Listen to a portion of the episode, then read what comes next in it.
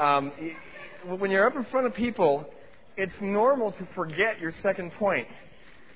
The trick to public speaking is not to tell them that you had a second point, because they don't know the difference.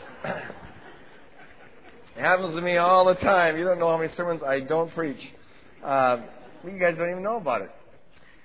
Praise the Lord. I, I would concur with Steve. Uh, uh, I really believe it is. You always do good when you go on missions trip, but the main benefactor is you. Uh, you get you get changed, and, and we're to be globally minded people. Um, because our responsibility ultimately is to the world. It, it, changes your values, your priorities, the way you see things. So I'd really encourage you at some point uh, to go on a short missions trip. Uh, it is uh, very much worth it. One other little uh, word of um, uh, advertisement.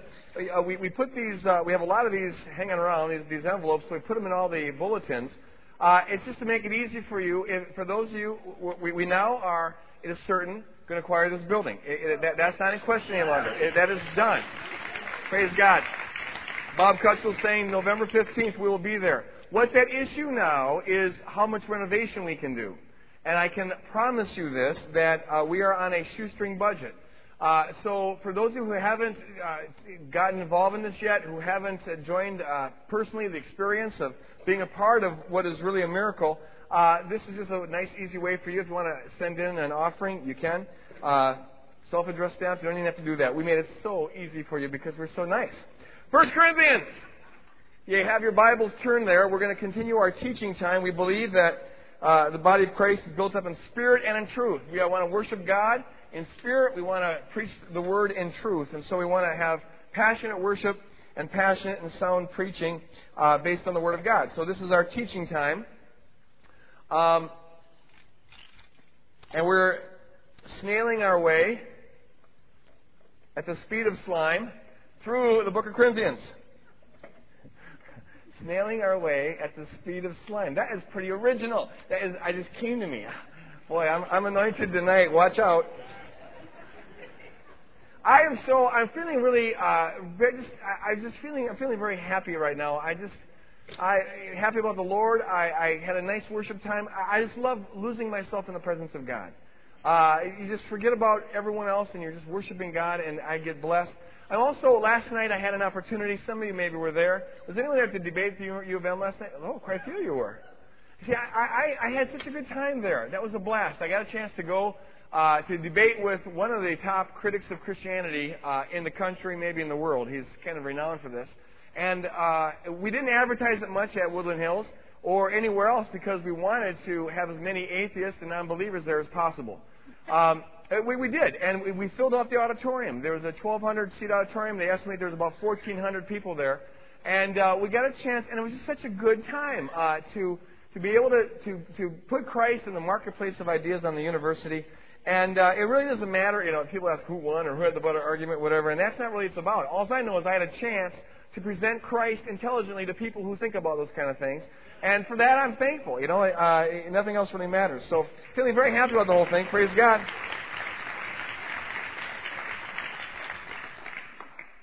But how did I do? no, I'm kidding. Did I win? Did I win? yeah. Okay. Verse 4 of 1 Corinthians, I'm going to read the same verses I read last time, but center on a different topic. Paul says, I always thank God for you because of his grace given you in Christ Jesus. For in him you have been enriched in every way, in all your speaking and in all your knowledge, because our testimony about Christ was confirmed in you. So here, Paul, we noted last week, he starts with a strong word of affirmation, and that's a, a good word of advice to all of us. Uh, whenever you have something critical to say, surround it. You have to communicate love in it, so you surround it with words of affirmation. And we see that Paul does that. Therefore, he says, verse 7, you do not lack any spiritual gift as you eagerly wait for our Lord Jesus Christ to be revealed. He will keep you strong to the end so that you will be blameless on the day of our Lord Jesus Christ.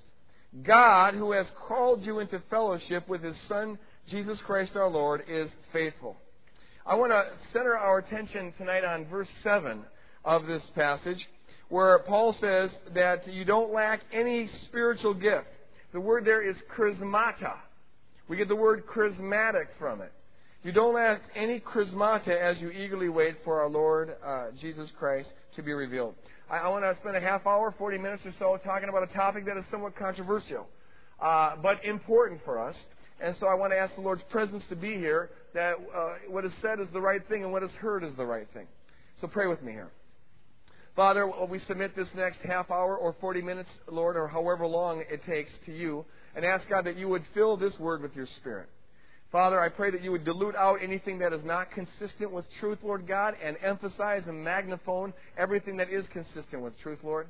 I pray, God, that you would, for people who have buzzers about this topic, and there are some, I'm sure, who have those, I pray, Lord God, that you'd collapse those buzzers, those triggers, that uh, would maybe prevent them from really hearing what your word has to say about this.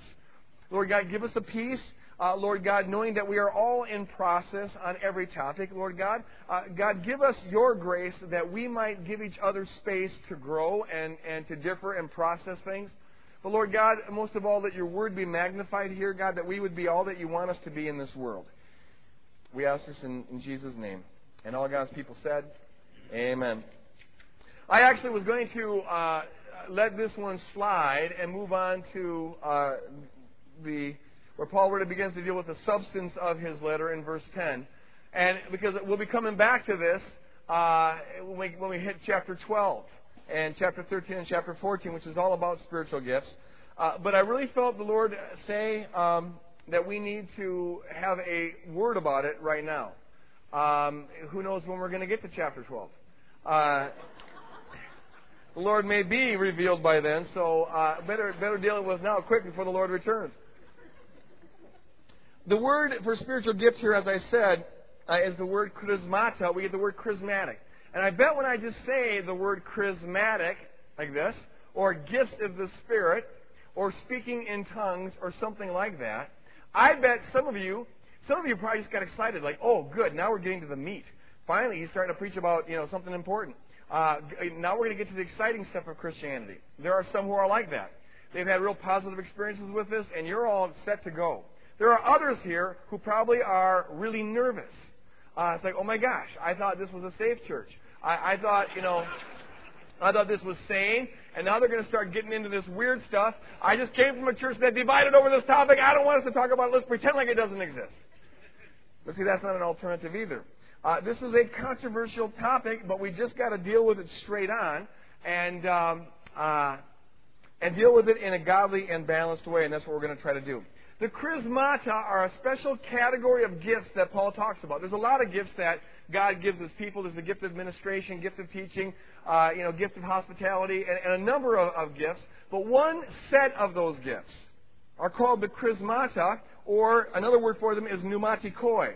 Pneumatikoi means spiritual things. Charismata means little gracelet.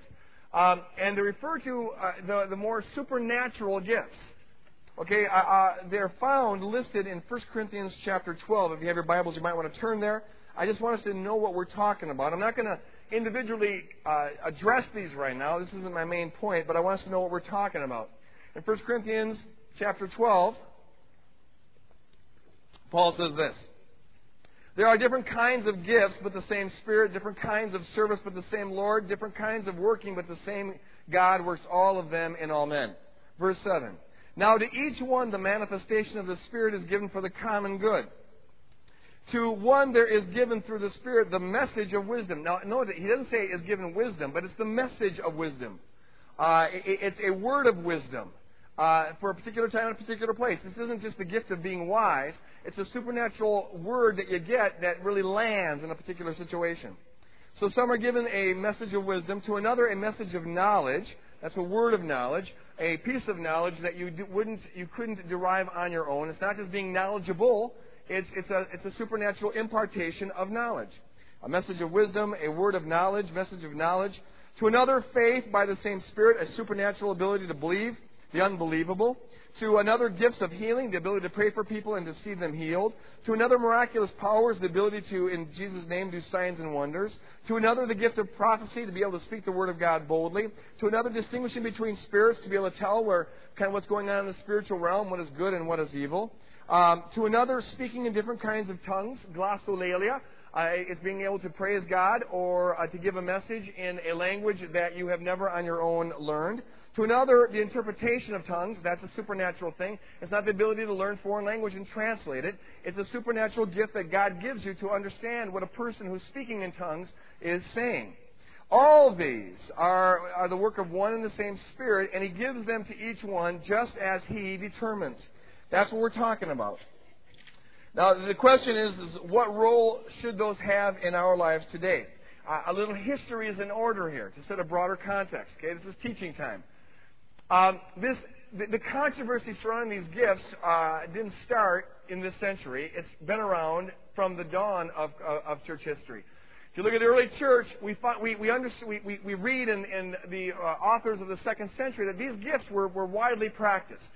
Uh, usually in people's ministry to the world or in small groups when they'd get together in house churches, we find people mentioning that speaking in tongues was there, prophecy was there, healings was there. And in a lot of their ministry to evangelize the world, they would perform signs and wonders and healings as a way of demonstrating the truth of the gospel. The gifts of the Spirit were flowing very, uh, uh, very rapidly uh, in the early church. In time, those things began to decline. And for about 100 years, you see a gradual demise of these gifts. They, they, they stopped being used as much. A movement came around in the third century called the Montanist movement, which was sort of a revival of these gifts. So that this movement, it was like the first major charismatic movement, tried to say that the church is backsliding because these gifts are no longer being used. And they tried to get the church to recover these gifts, but unfortunately, as often happens in revival movements, they were very excessive about this. And so they would break into churches and they start speaking in tongues and they start giving prophecies and rolling on the floor and giving all sorts of weird messages that weren't landing and they were splitting churches. So the church of the third century really made a decision. It was more a matter of a lot of individual decisions, but they said, you know what? We don't need this stuff anymore. And they, they not everyone, but many of them said these gifts were for a past era. Uh, they're no longer supposed to be in operation. Stop it. Whenever you have an excessive uh, reaction in one direction, you're going to get an excessive reaction in the other direction. So the excessive use of the gifts led to an excessive clamping down on the gifts. And throughout most of church history, that's what we've had. Uh, the gifts of the Spirit, these charismata, have not generally been very present in the church. For most of church history, they've been altogether absent. They creep up a little bit in this revival or that revival. The early Methodists would have some of these gifts and things like that. But by and large, they were ignored. Now, um, uh, in the beginning of this century, there was a thing called the Pentecostal movement. How many of you have heard about the Pentecostal movement? Most of you probably have Pentecostals. And uh, beginning of this century, there's this, like a, it was like a Montanist movement, a, a uh, an awareness that these gifts are for today. And so we had poured out uh, the Holy Spirit, and people began to recover these gifts, prophesying, speaking in tongues, and whatever. Now, there were, in the opinion of, of some of us, uh, some excessive elements to that Pentecostal movement. For example, they tried to get everyone to speak in tongues. And that caused an overreaction against them, as always happens. Or an excessive reaction in one direction leads to an excessive reaction in a different direction. So the church, many Christians said, we're against the Pentecostal movement. The gifts are not for today. They were for the first century, and that's, that, that's it. So what we have now is this. You've got some groups who believe that the gifts are for today, and uh, among other things, think that you're, you're, you're not spiritual if you don't have them, and, and everybody should speak in tongues. Then you have another group that is saying, you know what? These are called the dispensationalists. These are the Dallas Theological Seminary types. That's kind of the mecca of dispensationalism. And they say the gifts are for the first century. Uh, the only thing we have going on today, are they're all counterfeits. Uh, and, and that was for a bygone era. No more gifts for today. These charismata are done with. All right? Those are the two extremes. In the middle, somewhere in the middle, and very shades of the middle, you have those Christians who say, yes, the gifts are for today, but. And the but is uh, a, a, qualification, saying we're not, uh, we're not sure that everything that's been going on in the names of, of the gifts uh, or for the cause of these gifts is biblical. Yes, but we must be very sure that the way we use them is biblical. And uh, what I want to submit to you tonight is that Woodland Hills is a yes, but church uh, a yes but church. Uh, we believe the gifts are for today, but we want to take a lot of caution in how they're used. Um, and so I, I want to here give a couple of reasons why I believe that the gifts are for today, but why they need to be used with uh, a lot of biblical insight. Let me first say this. I am very, I understand how people come to the conclusion uh, that, that the gifts are not for today. I'm sympathetic. I don't think that it's just a, a bunch of people who, who don't want to obey God or something like that. Um, many people have been burned by this stuff. I talked to a, a lady about two weeks ago at, at Woodland Hills Church who said that she came from a church where they, where someone actually made their daughter stay in a room until she spoke in tongues.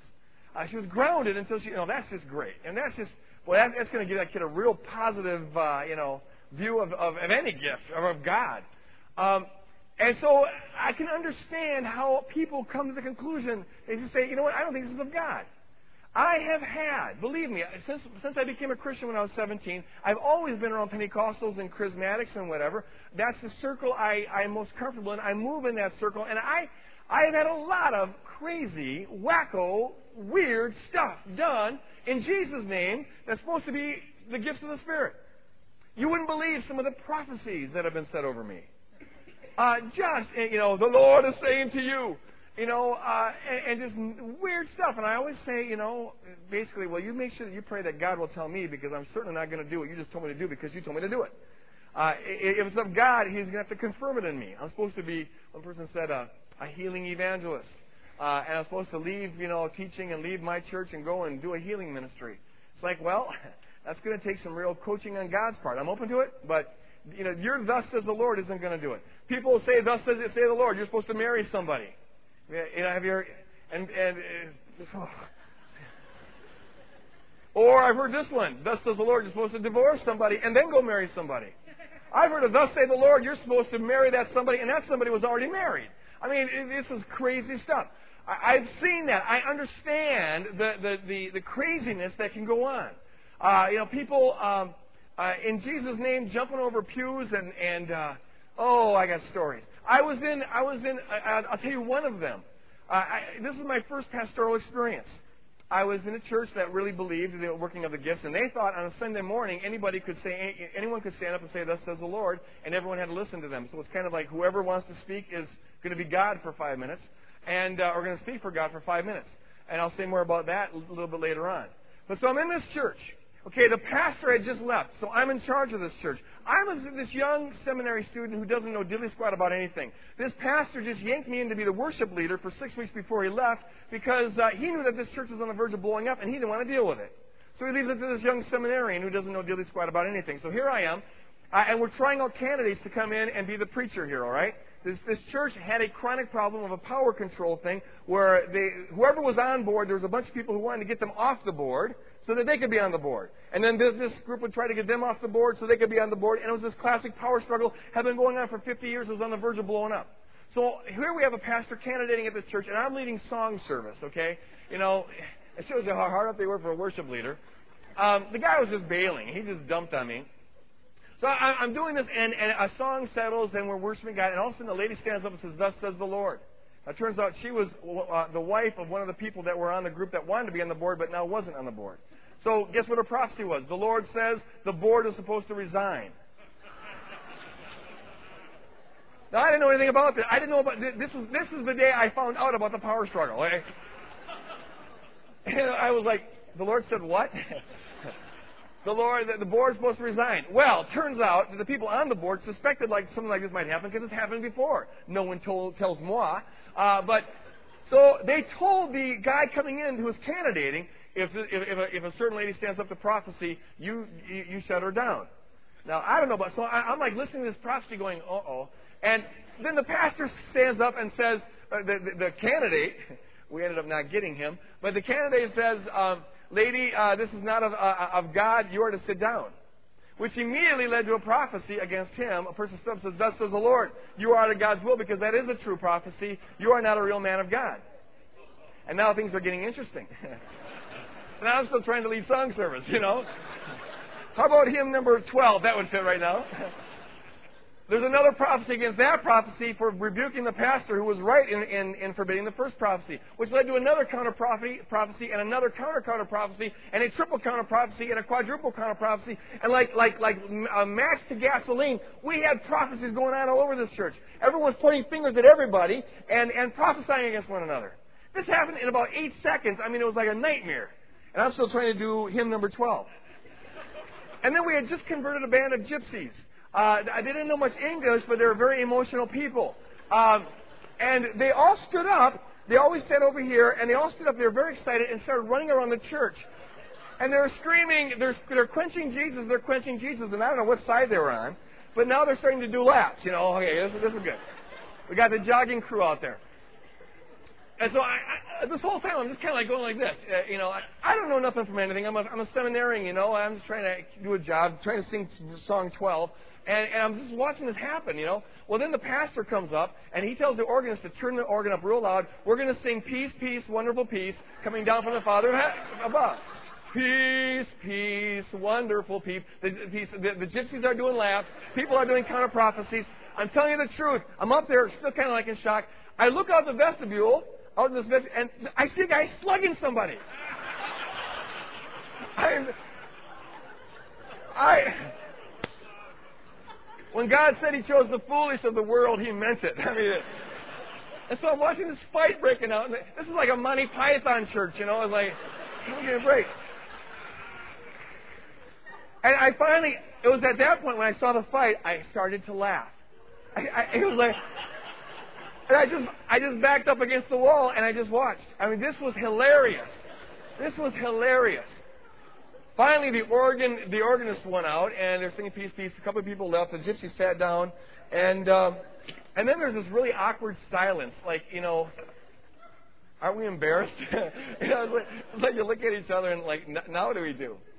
And, and I, I guess I still had the floor, so I stood up and I, I said, uh, I want to welcome all you newcomers here today.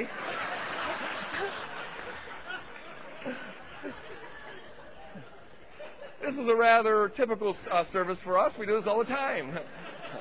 welcome to America's dysfunctional family, you know. But see, at that point, I was about a quarter of an inch from agreeing with Dallas seminarians. You know what? It wouldn't have take, taken very much for me to say this, this, this is not of God. It obviously was not of God. But to say, you know what? Uh, maybe, maybe we're, be- maybe we can't handle these gifts. Maybe we're better off without them. Let's just shut them down. Um, you know, forget it. It's too much trouble. It's not worth it. And I would have been, you know, very happy with that idea at, at this time. There's three things which, in spite of the abuse that you often see, have kept me believing that the gifts are for today and they need to be taught. And like the Corinthians, we are to come behind in no gift, waiting for the, the coming of our Lord. Let me give you those three things. Number one, why I still think we're a, we should be a yes church with a strong but. First of all, the Bible says here in verse 7 that the Corinthians, Paul says, you don't come behind in any charismata uh, uh, waiting for the coming of the Lord. That tells us that the charismata are to be in operation until the Lord comes back. Uh, Paul writes in 1 Corinthians 12 and in 1 Corinthians 14, he gives a lot of teaching about the gifts, and he never suggests that the gifts are for a limited usage. The, the understanding is that, I mean, if God takes the, the trouble to inspire two chapters of the New Testament, that's probably a good indication that, that, that, that, that this isn't, speaking in tongues here, that this isn't for a mere 60 years or something. So uh, the, the Bible assumes that the charismata will be in operation until the Lord comes back. Here's the bottom line. We have got to have this commitment that we will preach the Word of God whether it's convenient to our experience or not. Amen? We'll preach the Word of God whether it squares with our experience or not. We'll preach the Word of God whether, uh, whether there are people who are using it right or not. I'm going to preach healing till the day I die, whether or not I see another individual ever healed. Why? Because the Bible teaches that healing is for today. Don't try to make the Word of God square up with your experience. Try to make your experience square up with the Word of God. Amen? I'm going to preach racial reconciliation, even though it's hard. In our culture, it's just, it's a hard road to toe, but it's biblical, and so we've got to preach it. I'm going to preach about building community, even though it's a hard message in our individualistic culture. Um, it needs to be preached. Why? Because it's in the, the, Word of God. I'm going to preach about biblical stewardship, about living a self-sacrificial lifestyle. Even though in our culture, with its American uh, me-first mindset, it doesn't go very well. But too bad for your experience. The job is to preach and inform your experience on the basis of the Word of God, not change the Word of God on the basis of your experience. So if the Bible says that the charismata are to be in operation until the Lord comes back, then we've got to be preaching the charismata until the Lord comes back. Amen? Amen. Now, that means that with, uh, you learn from your experience, but you don't throw the baby out with the bathwater. Now, some people might say this, well, what about, doesn't the Bible itself say that tongues shall cease and prophecy shall cease? And it does. Turn to 1 Corinthians chapter 13. If you have your Bibles. 1 Corinthians 13. I remember reading a book on this. It was called Tongues Shall Cease. And of course, it was written by somebody who thought that the tongues, speaking in tongues was not for today. It says this in verse 8 Love never fails, but where there are prophecies, they will cease, they'll come to an end. Where there are tongues, they will be stilled, but where there is knowledge, it will pass away. For we know in part and we prophesy in part, but when perfection comes, the imperfect disappears. Then Paul says, When I was a child, I spoke like a child, but when I became a, a man, I put away childish things. Now, verse 12, excuse me, now we see but a poor reflection as in a mirror, but then we'll see face to face. Now I know in part, but then I shall know fully, even as I am fully known.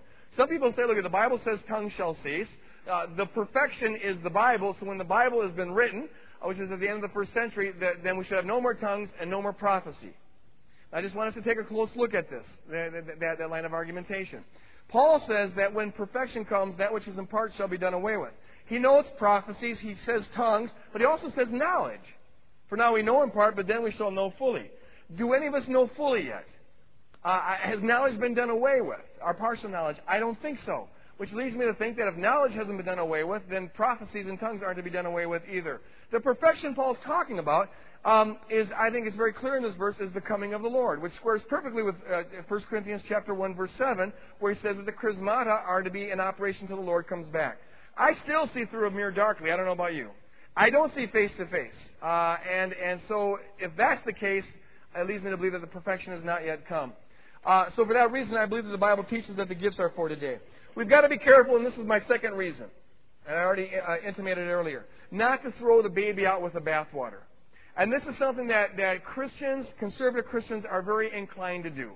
We tend to be reactionary. We tend to have a, a, almost sometimes a paranoid mindset where if we see any abuse anywhere or any corruption anywhere or, or any uh, uh, fraud anywhere, we, we just throw out the whole thing. So if we see the gifts being uh, abused, uh, some are inclined to say, well, then forget the gifts. If you, if you hear about counterfeit tongues, well, I guess speaking in tongues uh, is, is not for today. It's done away with. If you hear about people who are getting wacko and faking being slain in the Spirit, well, then we say, well, then no one can be slain in the Spirit. If we hear about false miracles or people faking miracles, Peter Popoff or whatever, uh, doing these, these charlatans doing these kind of miracles, then we say, oh, we don't want any more miracles. If we hear about false visions, we don't want to have any true visions. Uh, since there's some, some ungodly sexual dancing, then we don't want to have any dancing.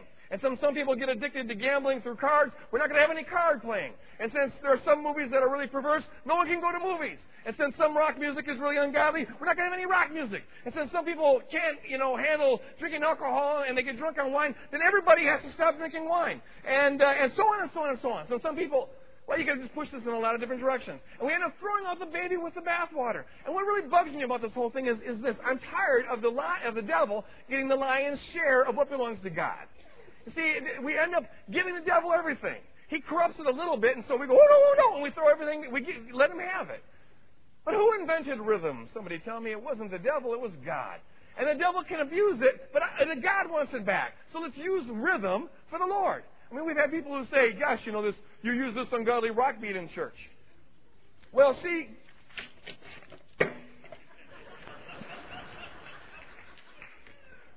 You know, if Lawrence Welk was still popular, I bet the devil would find a way to abuse that music too. The music isn't the problem, it's what you do with it that's the problem. And our job is to use it for the glory of God. Amen? Amen. That's how it is. And so it is with dancing. You see, uh, the, the natural, it, it, it's harder to sit there and, and, and discern what is good and what is bad. The easy thing is just to be reactionary, but what happens is when you, when you, when you just lump everything into one basket, you end up with a very small universe. You become a little Masada, and, and, and you know, the church that I was saved in, they didn't do anything because they're afraid of contamination. You know, you don't go to baseball games because people drink beer at baseball games. You don't go to bowling alleys because people smoke cigarettes at bowling alleys. Well, how are you going to go out and witness to the world if, your whole time is spent in this little pure closet that you've created for yourself? You know, uh, you can be so afraid of the world that you're no worldly good at whatsoever. And so you have a very small universe. But the other thing is this. Uh, ask yourself this question. Uh, you see, when we do this, when, when, when because of abuse or of, uh, of fakes. Uh, we, we, we, we get rid of everything. We are really playing into the devil's strategy. Uh, think of it this way. When was the last time you heard of somebody creating a counterfeit $3 bill? Probably quite a way, quite a while ago. Because there are no real $3 bills, so no one makes phony $3 bills. But you do find phony $100 bills, don't you? Because there are real $100 bills. All right? You've got to assume that whatever is true, the devil will come up with a counterfeit or at least try to abuse what is true so it becomes a counterfeit. All right? That, that's, that's part of the strategy. Because that way he can confuse people and maybe get uh, the sincere to throw the baby out with the bathwater. Let's not use money at all since some of these bills are counterfeit. One person came to me one time, a Bethel student said, You know, I, I don't believe in the speaking in tongues thing because I heard someone told me that once they recorded somebody speaking in tongues and it was of the devil. It, it was, it was cursings. Now, she, you know, this is one of these urban legends about somebody heard somebody who heard somebody who, whose grandmother once uh, was on vacation and saw a, an advertisement of somebody who saw somebody uh, speak in tongues and it was of the devil, you know. And uh, you, there's no way to trace those down. But even if it was true, and maybe it is true, I, I asked her this. Even if that's true, why do you think the devil would take the time to come up with a demonic version of speaking in tongues? Uh, unless there was something he was trying to get you to stay away from. If it was all the devil, then he wouldn't, uh, you know, take the trouble to, to counterfeit this. The fact that there's a counterfeit, if anything, shows that there is a genuine. And so, so what we find is this Jeremiah in the Old Testament. They had counterfeit prophecies. He mentions counterfeit prophecies, but he doesn't say, therefore, there's no more prophesying. He says, no, we must test the prophets to see whether they're of God or not. Ezekiel, he confronts counterfeit prophecies, but he doesn't throw out all prophecies for that reason. He says, we've got to test them to see which is true. Paul, in 1 Corinthians 14, the Corinthians were abusing all these gifts. They were all being abused. We'll see that in, in, in 1 Corinthians 12 and 14. But Paul doesn't say, stop it, this is no longer of God he takes the time to teach them how to do it correctly. And he says in, in, in, 1 Corinthians chapter 14, verse 29, he says, when someone gives a prophecy, you've got to discriminate. Uh, weigh it. See whether it's of God or not. Don't just believe it, but on the other hand, don't just uh, reject it. In, in Thessalonians, he says, forbid not prophesying. So the last thing that we can do is forbid prophesying, forbid speaking in tongues, but we've got to be careful with how it's used. The third thing, why I think we need to be a yes but church, why I am a yes but Christian. I believe the gifts are for today. But the reason I think that they're for today is because I've seen them being used in marvelous ways. And uh, I have myself experienced the use of these gifts in ways that are wonderful. When they're used biblically and in the proper context, they, can, they, they just can minister. Um, I find, I don't think this is for everybody. Uh, part of the, the Pentecostal teaching in the early part of the century was that everyone was supposed to speak in tongues, or you didn't have the Holy Spirit. And I don't believe that. And I don't think the gift of tongues is for everybody. But I have that gift, and I use it a lot in my own prayer time, and it ministers to me greatly. I, I, I, to me, that's a right use of the gift in, in, in my, on my own. When I'm praying, I often will speak in tongues, and I think it's a, a powerful, beneficial thing. But I don't think that you're less of a Christian if you don't do that, you see? But that's a, that's a, proper use of it. Several times I've been used of the Lord with a word of knowledge. I, have always prayed for the, the gift of healing and, and, and, other gifts. I think Paul tells us to be zealous for the gifts. Um, but several times I, I've been used with a word of knowledge, and it, it just it's, it's, wonderful what the Lord can do. Uh, there was a uh, young uh, lady who, a while ago, um, approached me about the problem of evil. And she starts arguing with me because she was saying that everything that happens is ordained by God. And she was in a class where I said that I don't think everything that happens is ordained by God. Some of it is the work of the devil or evil people or whatever, uh, whatever, but it's not all of God. So she's arguing with me about this. Now, as she's arguing with me, I get what I think is a word of knowledge. And that was simply that there's more going on here than this academic discussion.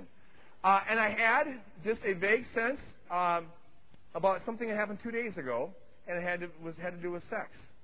Uh, that, that's all. I, I was just kind of vaguely aware of that. I believe that I could be wrong about this, and I think it's always good to factor that into the equation. When you come up and grab hands on somebody and says, "Thus says the Lord," uh, you know that that's always a dangerous thing to do because uh, you might be wrong. And so I always believe it's good to be tentative with this. If, if, if what you're saying is of God, it's going to land. Um, and so what I, I said to her was this. I, I, I used an illustration. And she was saying it's all ordained of God. So I said, are you telling me that let's say there was a girl who two days ago got raped on this campus um, uh, that that was ordained by God? And she just froze. I mean, she went flesh, and she stared at me. And she backed up a little bit, and her eyes welled up with tears. And then she finally just got out this in a quivering voice How did you know? And I said, I didn't know anything. And she says, I was raped two days ago. Um, and that opened up a whole world of ministry and uh, just see what was going on. She was talking to my office because she herself was wrestling with how could God ordain this for me. Okay, but she was trying to trying to convince herself that this was of God. And now this opened up a, a world of healing and, and, and whatever. That's an appro- appropriate use of the gifts. They can be used wonderfully. And, and I know of many instances of that.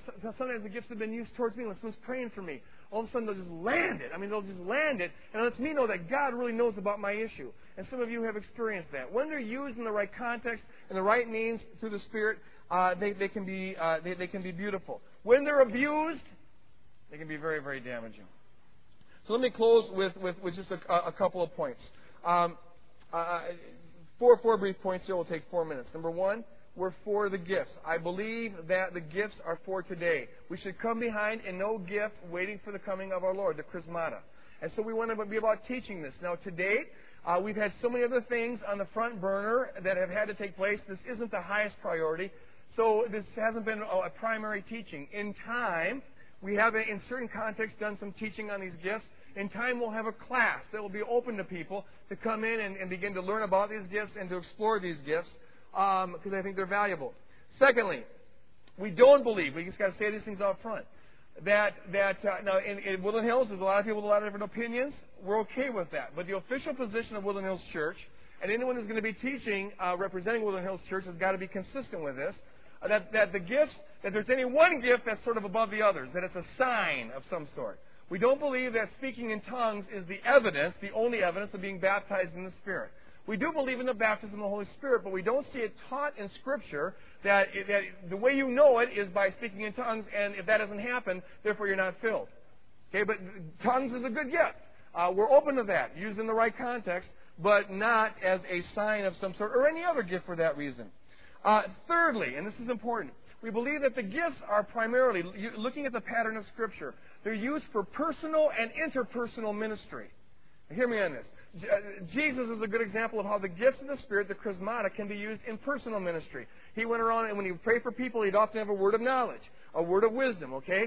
Uh, a gift of healing, uh, the, the, the, ability to work miracles. Uh, in terms of our, we're all ministers, and as we minister in the world, these gifts can be used wonderfully.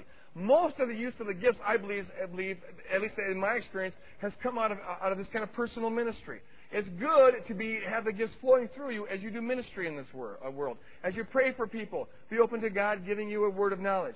They're also used for interpersonal ministry. This is how we find them mainly used in 1 Corinthians chapter 12 and 14. Understand this, and, and we'll get to this uh, next week. But, but uh, when Paul writes to the Corinthians church, there's not one giant church. There's a lot of house churches. And so he's talking to believers who are they are coming together and they're using these gifts to minister to one another. This is the body of Christ. But it's not like a group of a thousand, it's a group of 10 to 20, uh, maybe up to 50 people, some scholars argue, but they're meeting in houses. They couldn't get that big. The gifts of the Spirit work very, very well in small group contexts where you know one another. Now you can discern. Um, the amount of good that can happen is great. The amount of harm that can happen is minuscule. If, if I'm in a group of, of, of 20 people and I know them, um, and somebody gets a word from me, it has as much credibility as it should have given what I know about that person. If that person is a person of God and this word really lands, I'll say, man, praise God. That, that was beautiful. That really helped. It may be, however, that this person goes on a manic depressant cycle, and when they get on the manic cycle, they say, Thus says the Lord. And we all know that that's kind of a manic cycle the guy goes through. No harm. We get him back on his medication, and he goes on as usual. But see, if we're in a group of a thousand people or five thousand people, and Mr. Manic stands up, he didn't take his medication because God told him not to, and he says, "Thus says the Lord, I am God." I just gave you a quote, by the way, of that church that I was in. We had a guy like this. I am God. Uh, you to bow down before me. Now, now you see, now everyone's embarrassed, and we got to spend the rest of the morning trying to clean up, and that's not what we're here for. Uh, there's no precedent in, in the Bible for the gifts being used for, for groups like this. Uh, they did meet in Solomon's court. They would have city gatherings, but we don't see any occasion where the gifts are used for large group proclamations. Um, it's very hard to judge and discern what is true, what is false, or whatever when you're in a group like this because most people don't know one another. Now, when you're up front here praying, now the gifts can be used in a personal ministry way and in an interpersonal way. In small groups, they can be used in a personal way and in an interpersonal way. But in a large group like this, well, I don't know most of you very, very well, and, and you don't know most of each other very well, so if someone stands up, uh, how do I know whether it's of God or they're on a manic cycle, you see? Which is why we have this policy. Uh, if someone believes, really believes they have a word for the whole church, someone needs to discern it before it goes out and does damage. And so it needs to be written out and submitted to the leadership, and we'll discern whether or not this is something that should really go for the whole church. And we'll publish it. We've done that twice. Uh, where we think, you know what, this really is a word. Let's get this out there. But there has to be some kind of a discernment for it. Paul commands that. If someone prophesies, someone has to discern. Um, and uh, uh, without that, you're in grave danger. If the church I was in had had that policy, we would have never had that circus that we had that wonderful morning. The final thing is this, and this is maybe the most important thing. Paul does say, he uses the word zelao in Greek, be zealous for the gifts. We are to desire the gifts of, this, of the Spirit, the charismata. He encourages the Corinthians to do that. Especially those gifts that can benefit the whole body, okay? That can benefit others. The, the, the, the gift of prophecy used in a small group context uh, can, be, can, can be marvelous. Or in personal ministry can be marvelous. Um, but here's the thing our desire to be used to, to have the gifts should not be motivated by it's a cool kind of a thing. What a neat deal. I would like a little bit of that. You know, wouldn't it be cool to speak in tongues? Well, if I could have a word of knowledge kind of stuff. Sometimes we turn these gifts into little carnival tricks. And when that becomes the motivation, uh, you're better off not seeking the gifts at all. The reason why we seek the gifts is because we want to serve the giver of the gifts. Amen? So the Bible says, Seek first the kingdom of God, and all these things will be added unto you. What we need to seek with all of our heart, the center of our faith is Jesus Christ. And Jesus Christ alone. And our desire has got to be to love Him, to serve Him, and to receive from Him all that He wants to give us. And if God wants to use me with the word of knowledge, then I want to say, God, then use me with the word of knowledge. Lord, if you want to give me the gift of tongues, then give me the gift of tongues. Lord, if you want to use me for healings, give me the, the gift of healing. But not because healing is cool, or word of knowledge is neat, or speaking in tongues is, it puts you up on a pedestal of some sort. Not at all. It's because I love Jesus Christ. That's why we should say, Lord, you know, be open, uh, or we should be open to the Lord giving us these gifts. Seek first the kingdom of God. Seek Jesus Christ. Fall in love with Jesus. Don't fall in love with the gifts. The gifts are simply there to be uh, in service for our Lord Jesus Christ. I believe, I'll close with this. I really believe that every abuse that's ever happened with these charismatic gifts uh, is the result of people falling in love with the gift more than the giver of the gift. Uh, and, and, and, at that point, we turn Christianity into a carnival. It becomes divisive. We give the enemy a foothold. He can come in here and do all of his, his, his stuff, and it just destroys and destroys and destroys. Seek first the kingdom of God and His righteousness. Be open to the gifts. I would encourage you to be open to the gifts. Be biblical in how you walk with them. But most of all, be in love with Jesus Christ. Let's stand and close in prayer.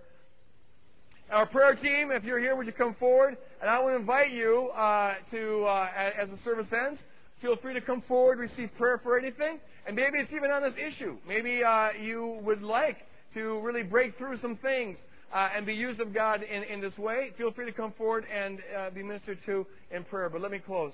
Father, in Jesus' name, we say out loud, Lord, that we want everything that you have for us. Nothing more, nothing less. Uh, Lord God, and so we open up our hearts to you, Lord God, and ask for you to pour out your Spirit in just the way that it needs to be poured out in our life and in the life of this body here, Lord. Uh, Lord God, we thank you that uh, you're a God who has told us to do everything decently in order, but you have told us to do everything. Praise God. And so, Lord, we want all that you have for us. Um, Lord God, we pray that your gifts would be poured out, Lord. Uh, we pray, Lord God, that you'd fill us with your Spirit. We pray, Lord God, that your power and anointing would be upon us as we go out of this place, Lord God. We pray, Lord God, that your Spirit would flow through us, Lord Jesus. We pray, Lord God, that you would tear down every stronghold in our minds uh, of this Western culture that rules the supernatural out, Lord, and that we would be believers who walk in the supernatural anointing of the Holy Spirit as we carry out the ministry that you've given us to do, Lord God. We thank you, we praise you, we exalt you, we rejoice in you as we carry out the kingdom out of this place into the world around us in Jesus' name. And all God's people said, Amen. God bless you guys. Be anointed.